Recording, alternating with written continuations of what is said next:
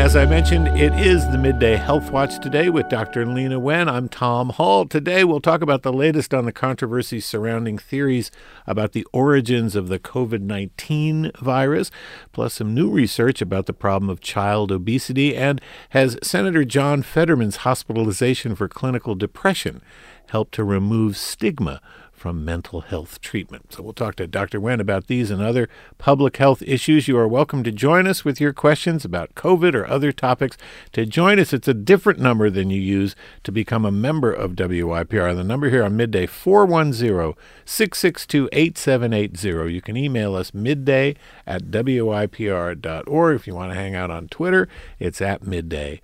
WYPR. Lena Wen is one of America's most trusted and knowledgeable public health experts. We are proud and grateful that she has been a regular guest on our show for many years. She's, of course, former health commissioner of Baltimore. She's an emergency physician. She teaches at George Washington University. She writes a column for the Washington Post. She's a medical analyst for CNN and a senior fellow at Brookings. She's also the author of a terrific book, Lifelines A Doctor's Journey in the Fight for Public Health. Dr. Wen joins us on Zoom. Hey, Lena, welcome back. Hi, Tom. Great to talk to you. So let's talk about this uh, determination by the Energy Department that the origin of the COVID 19 vir- uh, virus uh, was the lab in Wuhan, China. Um, what do you make of this announcement, uh, which is, um, you know, in concert with certain other determinations by other people, and it's exactly opposite uh, determinations by another group of scientists and experts? Um, what what what should we know to sort all this out? I think the important takeaway here is that we really don't know the cause of COVID 19, which, by the way, is not that unusual. It's been more than 40 years since the first case of Ebola, and we still don't know for certain what caused Ebola either in the case of COVID, let's lay out the facts. So um, there are four in U.S. intelligence agencies that said that it's more likely that um, that the origin of COVID is the is from animal spillover, so from animal to human um, um, through the zoonotic origin, which is the source of three out of four new or emerging infectious diseases they came from this animal to human spillover. Now now there are two us intelligence agencies including more recently the department of energy that said that they believe it's the lab leak which by the way i think we also have to specify that no one in the intelligence community or otherwise um, has evidence that this is somehow intentional. So i think we need to take that off the table that if this was a lab leak that this was some kind of lab mishap lab accident accident, but that again, this was not intentional. This was not part of a weapons program. Now, there is a lot of controversy because there are some scientists who um, there was, for example, a um, a paper published by uh, by by notable um, uh, in the journal article Science that suggested um, that the animal spillover theory is more likely. But I think all in all, my takeaway here is at this point, we don't know the cause. And in fact, we're now more than three years into the pandemic. It's possible that we may never find definitive evidence for either of these theories. But if both are possible and even likely, then it seems to me that instead of narrow-mindedly focused on figuring out which one of these is the is um, is is the um, definitive conclusion, we should shift our mindset to be asking, well, if either is possible, then why don't we take steps to prevent both from happening in the future? We know that there are issues with lab biosafety, not only in China, but in the US and the Netherlands, where there was um, recently um, a, a, case of, um, of, of uncontained polio that infected a lab worker in 2022. We know that lab biosafety is an issue. So let's work on that. And at the same time, we also know that there are, uh, unfortunately, because of animals and humans coming into closer habitation because of climate change and so forth, that there are increased rates and increased dangers from zoonotic diseases too. So let's also work on that. I think we need to be forward looking and look to prevent the next pandemic from happening instead of all this finger pointing and frankly these political games that we're seeing being played using in a sense the origin of COVID as a um, as an excuse. Yeah, there's certainly been uh, all sorts of politics played with COVID ever since the beginning of the pandemic. But politics, you, you wrote about this in the Post, politics and blaming are not conducive to solving the problem of the next pandemic. Um, and that, you know, is absolutely true.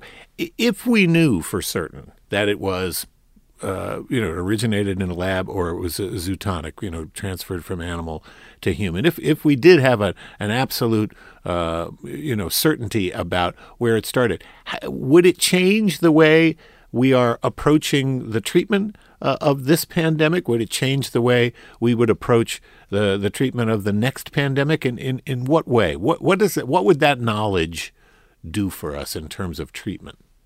Well, that's the thing if we're saying that either of these hypotheses is possible, and in fact, um, both of these have resulted in various diseases and outbreaks and uh, and infections before, then why aren't we treating both of them with the seriousness and urgency that that they deserve.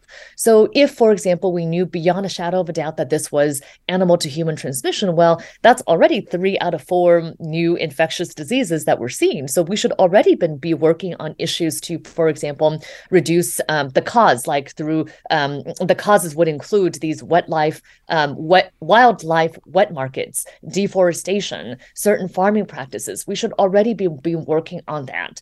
And at the same time, we also know that lab accidents have happened. Um, here in the US in 2014, for example, there were three very noted incidents involving anthrax bacterium, involving pandemic flu.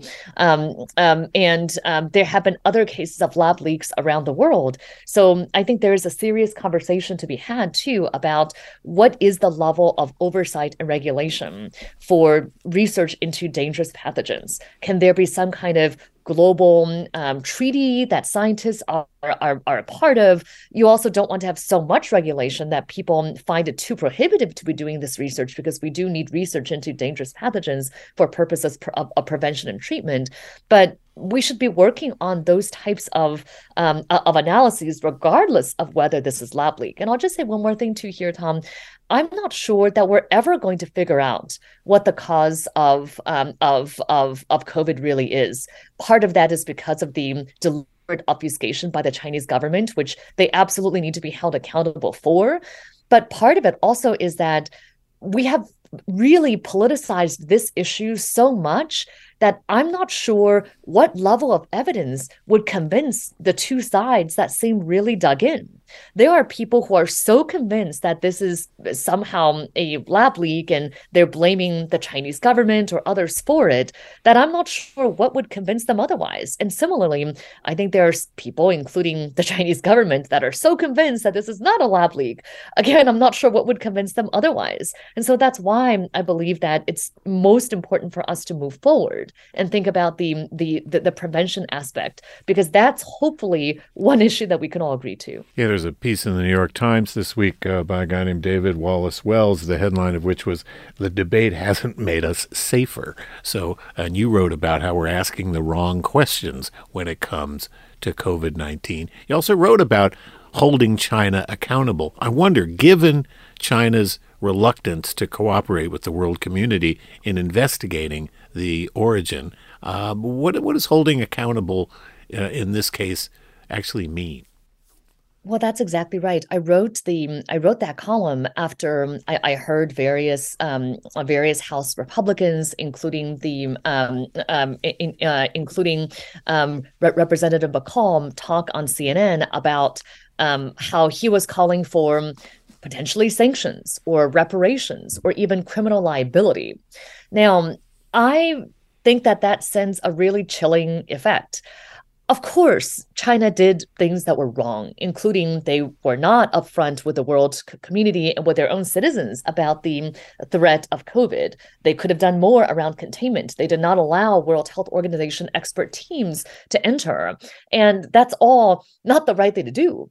But if the goal in the future is to encourage other governments to be transparent, then threatening China with reparations or sanctions or criminal liability is really not the right way of doing things. It might disincentivize researchers from collaborating with the international co- community going forward.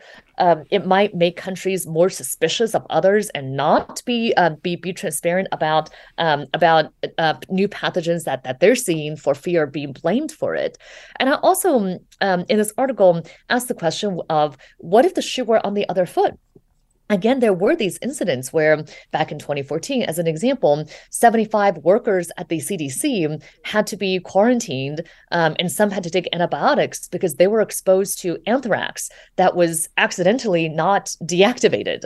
Um, there was also a case of people when, in the FDA, when they were moving offices, finding a whole bunch of unlabeled vials. And it turned out that some of those vials were smallpox vials that probably had been left there in this uncontained storage area, unsecured storage storage area since the 1950s. So thankfully, none of these accidents resulted in um, in outbreaks. Certainly, nothing like what we saw for COVID. But what if it did? Should the US be held accountable for mistakes? And I think here we really need to distinguish between a mistake that was an honest mistake, shouldn't have happened, but still an accident versus something that was deliberate. And again, I think the when you listen to politicians talk about this, it seems like there is some deliberate or not um, confusion over this issue of intentionality, which I think we really need to be clear about. Even this recent Department of Energy report that has sparked so much conversation was very clear in saying that there is no evidence for this being a bioweapon, that this was part of some weapons program. And without intentionality,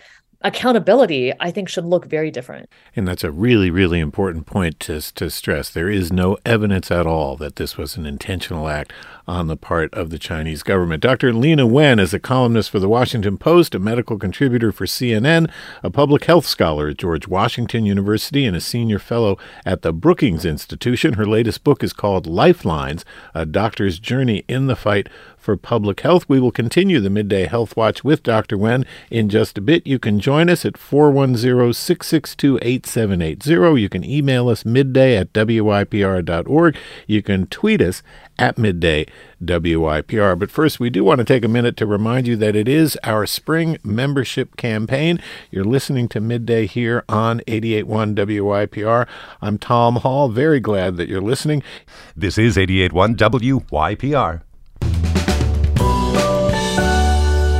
Matt. And thanks again to everybody who's given in our spring membership drive. It is midday. And by the way, coming up tomorrow on our show, my guest will be Governor Wes Moore. He's a little more than a month into his historic term as the state's first African American governor. And we'll talk about his legislative priorities and some of the initiatives that he's introduced as he settles into his new role in elective office. I'll also speak with Daniel Hatcher of the University of Baltimore. He's the author of a new book called Injustice, Inc. How America's Justice System Commodifies Children and the poor. So that's coming up tomorrow on midday. If you've just joined us today, it's the Midday Health Watch with Dr. Lena Wen. Her latest book is called Lifelines A Doctor's Journey in the Fight for Public Health. Dr. Wen is a former health commissioner of Baltimore, a scholar at George Washington University and the Brookings Institution. She also writes a column for the Washington Post, and she's a medical analyst and commentator on CNN. If you have a question for Dr. Wen, a different number than you use to make a pledge to, the, to our membership drive, 410 662 8780. You can email us midday at wypr.org and you can tweet us at midday WYPR. So, Lena, there was a piece in the Baltimore Banner a couple of days ago uh, about research that's happening at Johns Hopkins here in Baltimore about why some people don't ever seem to catch COVID 19. I know a bunch of people who've had it two, three times, but there are other people who, despite being exposed, uh, don't seem to catch it. What do we know about uh, those kind of lucky people?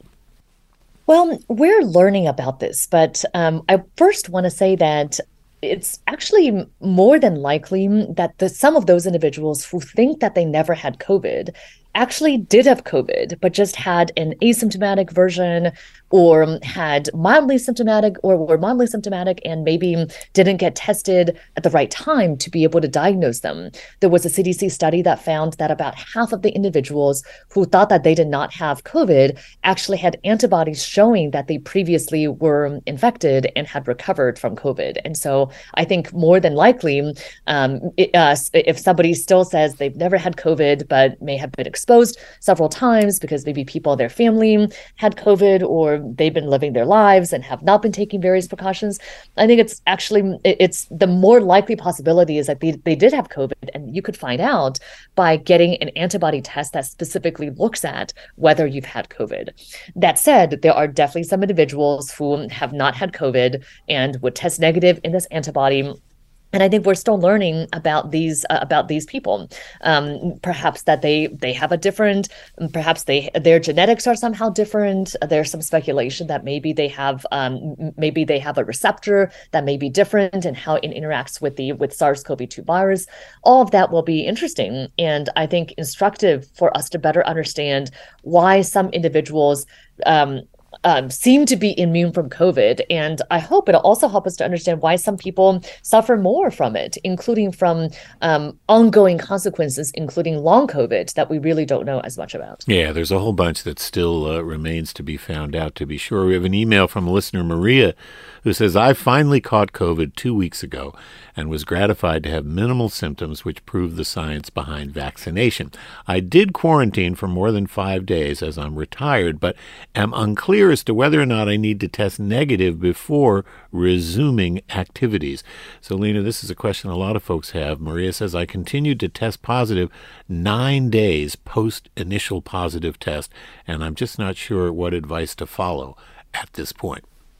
Well, first of all, I'm glad that that um, that that the listener um, has at least recovered to the point that she feels like she's able to to uh, to resume her normal activity. So, what the CDC says is that you should be completely in isolation for five days following the onset of your symptoms or when you first start testing positive, whichever is first. And so, for the first five days, you should not be seeing other people. Then, for the next five days, you're able to go out in public, but make sure that you're wearing a high quality, well fitting mask, ideally an N95. So, if you have to go to work um, or if you have to go to the grocery store, make sure that you're wearing an N95 during those second five days. Now, the test testing component is interesting because the CDC is not saying that you you have to test out of isolation. They do give an option for testing out of isolation, but, but that's for if you want to curtail the 10 days to a shorter time. The CDC does not say, well, what happens if after 9 days or after 10 days and you're still testing positive, you need to still be isolating.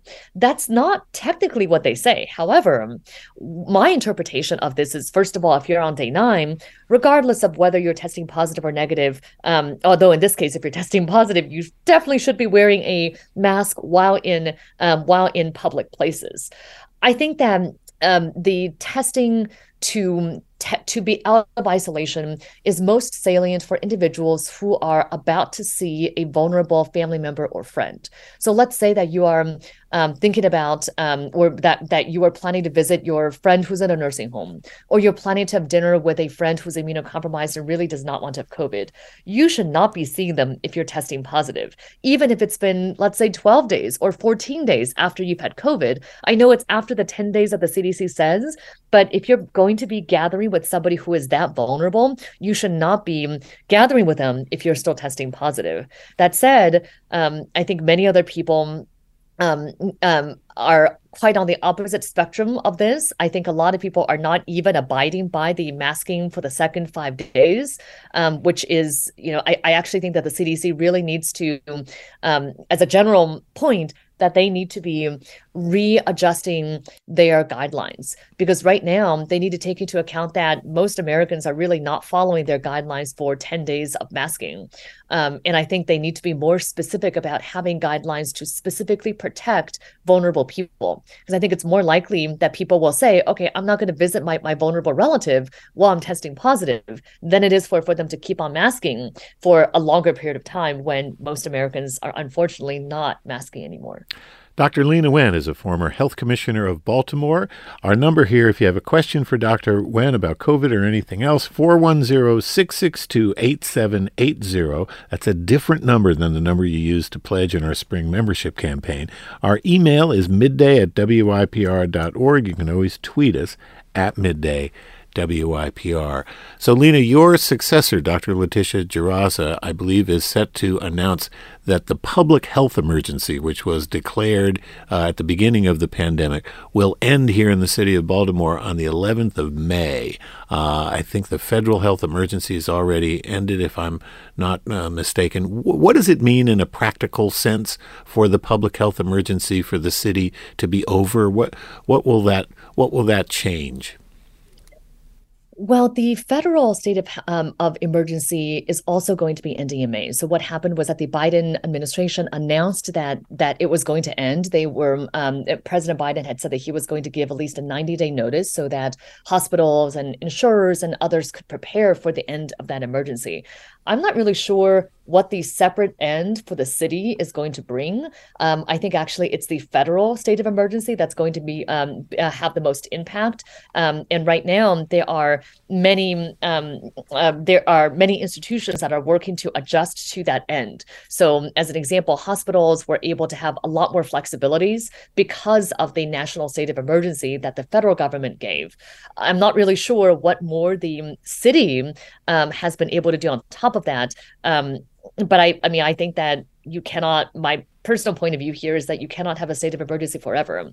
That um, in, in a way, it's like the boy who cried wolf. You can't be telling people that it's a five alarm fire all the time. When most people have resumed their normal lives, you need to, public health guidance needs to adjust accordingly. And we need to save that emergency for when there's truly something that requires people to buckle down and mask or buckle down and get vaccinated or what, whatever the, the situation is again. Yeah. And as we've talked many times, you know, there is a, you know, a likelihood uh, uh, or at least certainly the possibility uh, of another pandemic with another pathogen. Who knows what will happen in the future? I want to switch topics um, uh, to mental health. Uh, Senator John Fetterman of Pennsylvania checked himself into a hospital for clinical depression.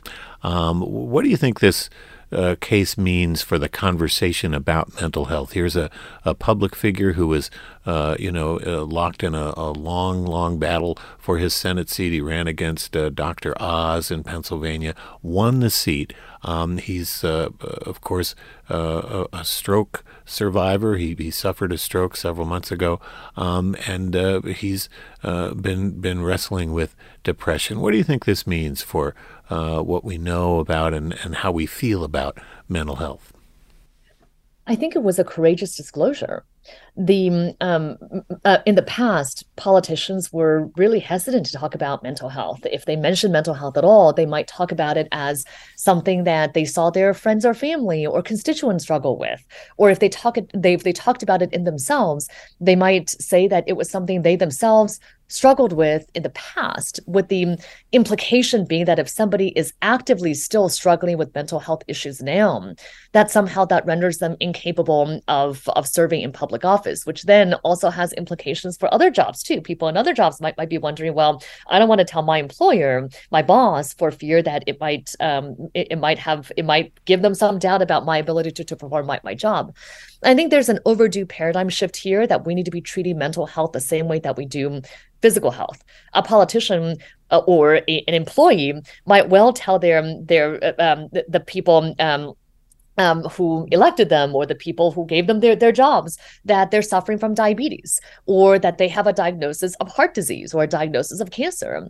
We should have that same approach when it comes to depression, anxiety, and other mental health disorders that are extremely common. I mean, the National Institute of Mental Health estimates that 21 million adults, which is about 8.4% of the adult population, had at least one episode of major depression in a year.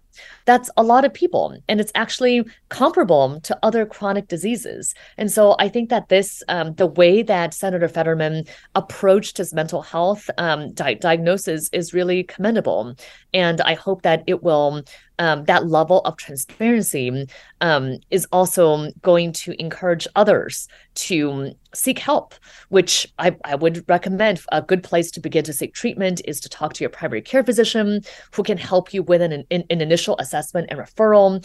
There are other programs like an um, employee assistance programs or school counselors, these resources through work or school, that may be helpful. Also, the federal government has a 988 number, which is a 24 7 phone and chat hotline. 988, again, they just launched it last year, that I would really recommend people use. It's for individuals experiencing crisis, or um, it's also part of a suicide hotline. But um, loved ones who want to get addiction support for their family, who want resources for mental health, can also call as well. And I hope we really will treat this opportunity as a long overdue call to finally normalize treatment for mental health conditions, including depression. Yeah, you're absolutely right. And, uh, you know, I agree that it's very commendable and courageous of Senator Fetterman to go public and to seek the help that he needed. Um, what about the relationship between those who have survived stroke and uh, who experience depression. You wrote about this uh, in the Washington Post. Uh, some one in three patients uh, who've survived stroke do experience depression. So there, there is, uh, there seems to be some pretty strong linkage between these two episodes. Well, there is, and there's also a link between um, individuals with um, individuals experiencing depression and people who were recently hospitalized for any number of things, right? That um, there may be something specific for having a stroke, um, but it's also people who were just diagnosed with with a chronic issue, and in this case, a chronic issue that may be debilitating. If there's a stroke that impacts someone's ability to speak or to walk and so forth, that it certainly has could have many consequences on how they think about their lives.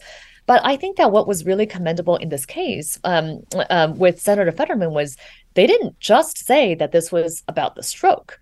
Um, in fact, they specifically said that he had depression on and off for years. Um, I think that that adds to the understanding of depression as a chronic disease, not dissimilar to physical ailments. As in, if you have a patient with hypertension or diabetes, they might be doing while they might be doing okay for a while but then they may suddenly worsen or may need a medication adjustment or something else to manage their illness. That's not a failure. It's not because they were they somehow were morally or somehow weak um, but rather that this was this is about the nature of the illness. And so yes it is true that individuals with um, with recent strokes have an increased risk of depression but i think it's particularly commendable for senator fetterman's team to also talk about his ongoing struggle with mental health Dr. Lena Wen is a former health commissioner of Baltimore, and we will have more of the Midday Health Watch with Dr. Wen in just a bit. This is 881 WYPR.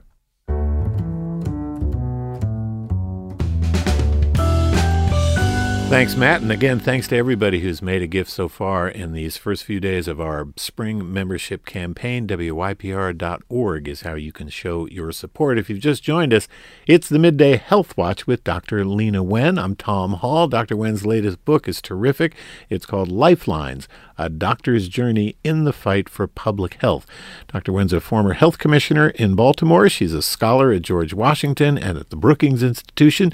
She's also a columnist for the Washington Post and a medical analyst and commentator on CNN. To join us, it's a different number than you use to make a uh, make a contribution to WYPR.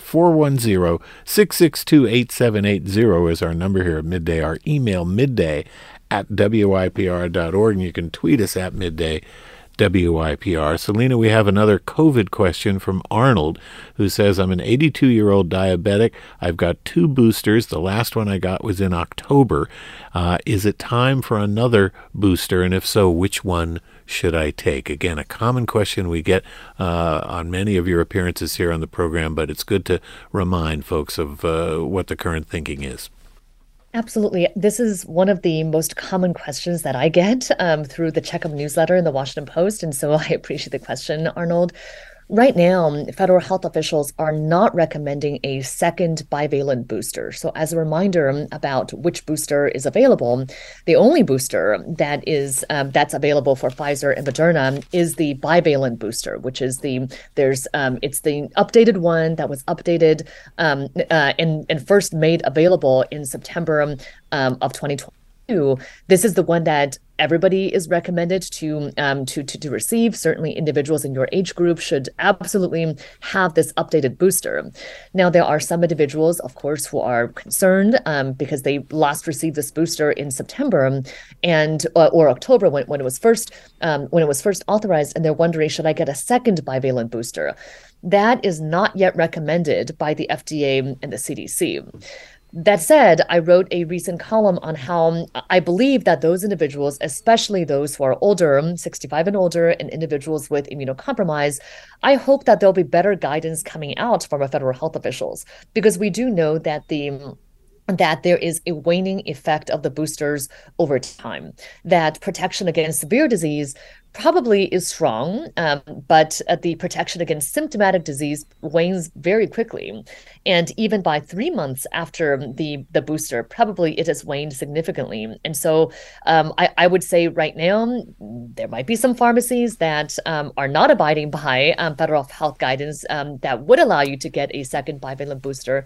But that is not something that's yet recommended by, by federal health officials. I would say to, to you um, that you should have a plan, as everyone should, for what happens if they have COVID. Know if you're eligible for Paxlovid, know how you can get access to it. If you cannot, are you able to get Remdesivir, um, um, another antiviral treatment? Also, um, uh, uh, uh, make sure that um, that you're using other precautions as well. If avoiding COVID is a goal, and it's been six months or so since your last um, vaccine um, dose, then um, know that your vaccine may still be protecting you well against severe disease, but not so much against symptomatic disease. And so, if you want to keep avoiding COVID, make sure that you're using other precautions, including masking while in crowded public spaces and asking that those who you're um, who you're gathering with to test before seeing you. We have a call from, uh, or a, message from a listener named Drake who says, What about the reduction in SNAP benefits and Medicaid? What does this mean for nutrition and physical and mental health? Um, so, Dr. Wen, what are the, the public health implications uh, of reducing SNAP benefits? Well, I think this is referring to what happens with the state of emergency ending.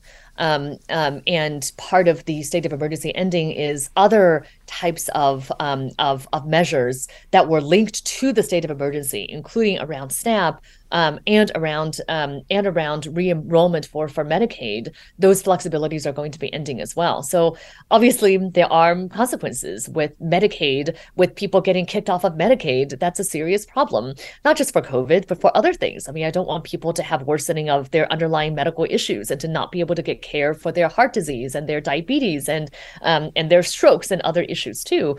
Um, I'm also, of course, concerned about the um, rampant food insecurity um, that predated COVID, um, that the um, that we are continuing to to, to to to to see now. And so I think these issues really need to be addressed. Of course, there are public health consequences to them.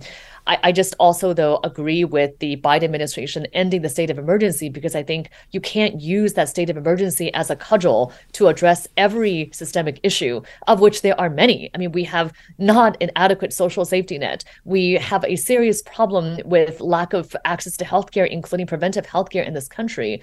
But using a national state of emergency to as a permanent fix, that's not the right way to do things. And further, I think politicizes COVID um, it also increases the narrative that COVID is being quote unquote used in order to address these these other issues, which you know in some case in some ways um, that is an accurate way of perceiving it. And as I mentioned, my guest tomorrow will be Governor Wes Moore. Uh, Maryland turns out uh, I think is one of uh, just a couple of states uh, acting uh, on the SNAP benefits uh, issue at the state level. So we'll talk to Governor Moore about his plans in that regard. Um, I want to ask you, Lena, about hospital hospice care. This was again uh, in the news because former President Jimmy Carter uh, made a decision to stop uh, treatment uh, and uh, go into home hospice at his home in Plains, Georgia. Um, what should people know about this option for, for end of life care, hospice? Well, hospice care is for is a type of specialized medical care for people who are near the end of their lives. Generally, to be eligible, individuals have to have a curable medical or sorry, an incurable medical condition, also an expected life expectancy of less than 6 months.